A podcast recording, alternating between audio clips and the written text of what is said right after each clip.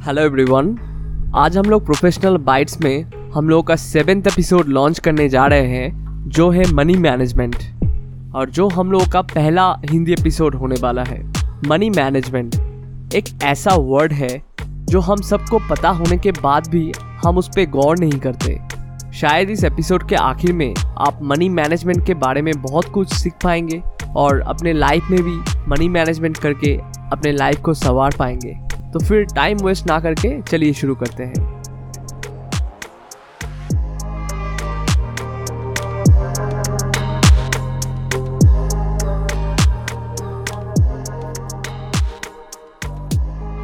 Professional bytes के अगले episode में आप सभी का स्वागत है।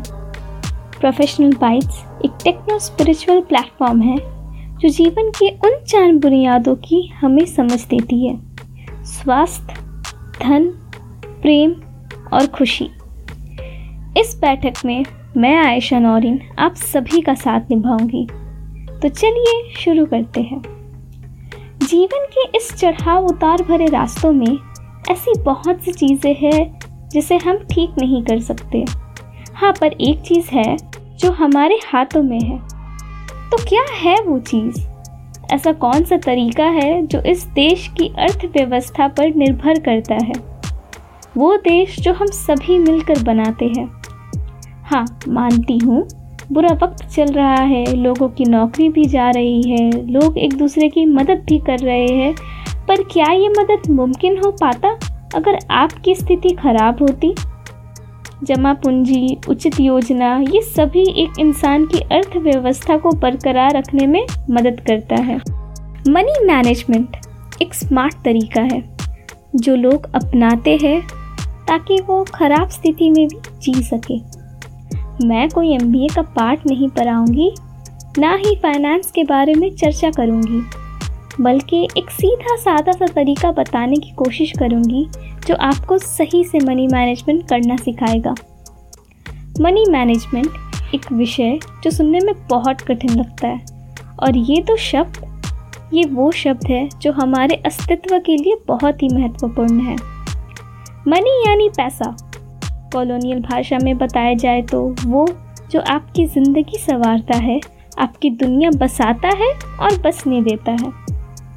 मैनेजमेंट यानी प्रबंधन, जो प्रॉपर प्लानिंग और एग्जीक्यूशन से किया जा सकता है।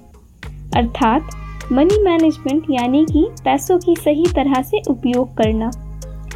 अब हाल ही में ये जो पूरी दुनिया में कोरोना वायरस की तबाही मची हुई है, उसमें लाखों लोगों की जान जा रही है।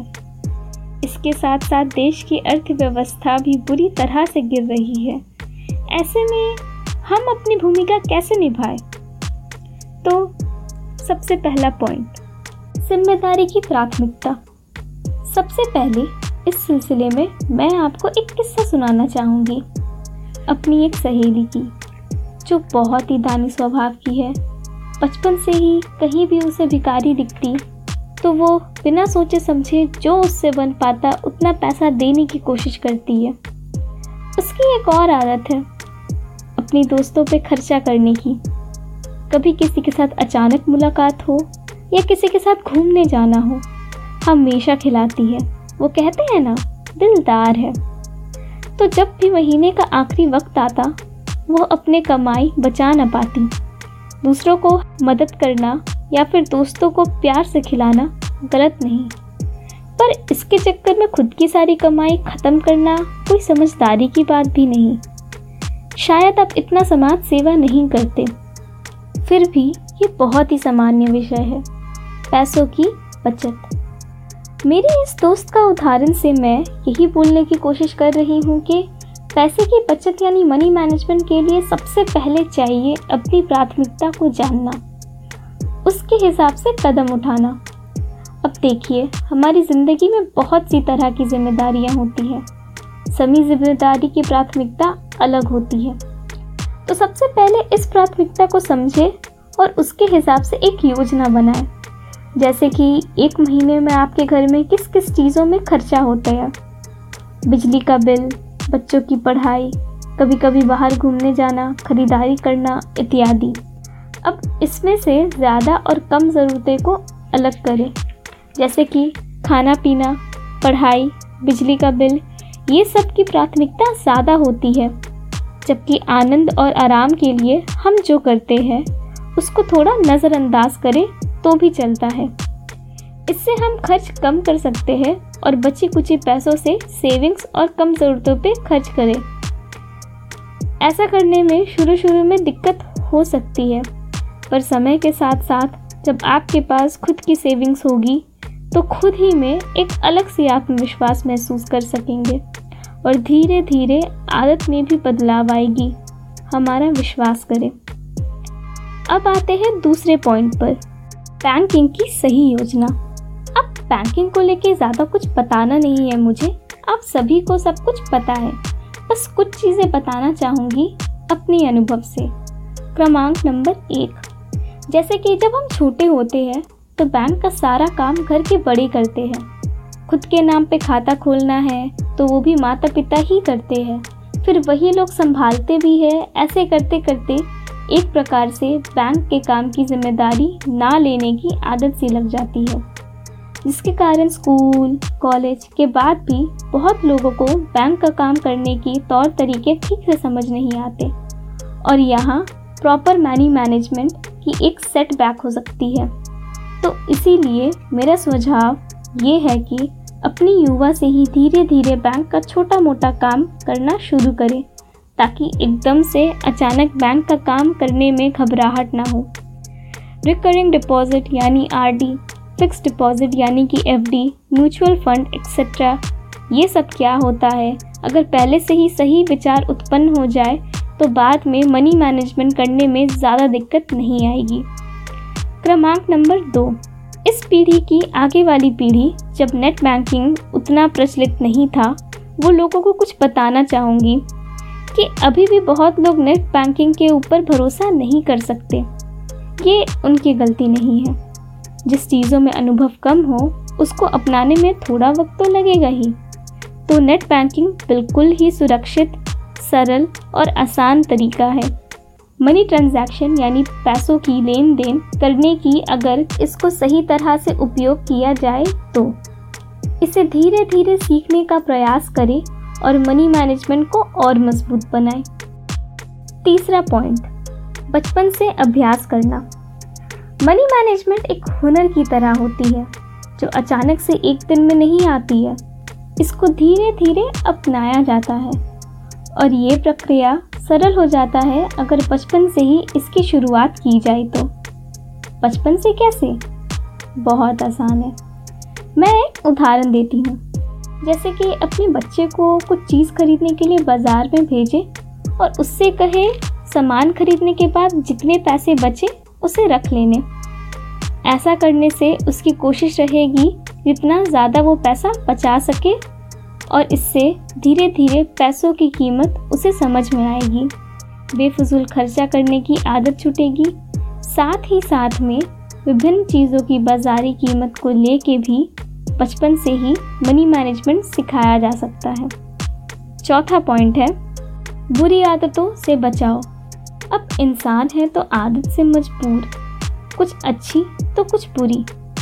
मेरे ख्याल से अच्छी आदत से ज़्यादा गंदी आदत है हम सभी में, क्योंकि ये ज़्यादा आसान है और मज़ेदार भी खैर, मज़ाक यहीं पे ख़त्म करते हैं।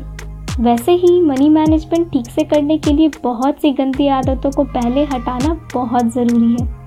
जैसे कि नंबर एक, अपने ही घर में बिजली की बचत। गौर से देखा जाए तो एक दिन में हम लोग कितना बेफिजूल की बिजली का उपयोग करते हैं। पंखा चालू करके भूल जाना, बाथरूम का लाइट बंद करना, ये सभी बहुत ही आम बात है। तो ये सब जितना ज़्यादा कम करेंगे, उतना ज़्यादा पैसे बचेंगे। नंबर दो, इसके बाद जो आदत के बारे में बताऊँगी, वो आदत से ज़्यादा उम्र के साथ इंसान को नुकसान पहुंचाता है।